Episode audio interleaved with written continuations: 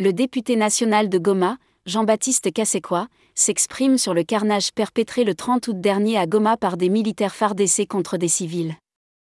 Nathalie Rollet, correspondante internationale CNT Live.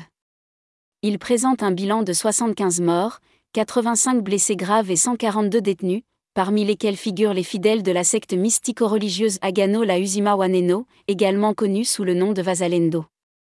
Devant la presse locale et internationale, il affirme avoir mené ses propres enquêtes pour parvenir à ces chiffres, s'opposant ainsi à l'intention du gouvernement congolais de tromper l'opinion nationale et internationale. Il exprime des craintes quant à l'augmentation du nombre de victimes, compte tenu des cas de blessés, et signale que certaines personnes restent introuvables. Cependant, l'élu de Goma appelle les deux chambres du Parlement à se réunir en congrès dès la rentrée parlementaire prévue le 15 septembre prochain. L'objectif est de voter pour la poursuite du dossier ainsi que la mise en accusation du président de la République et du Premier ministre pour haute trahison.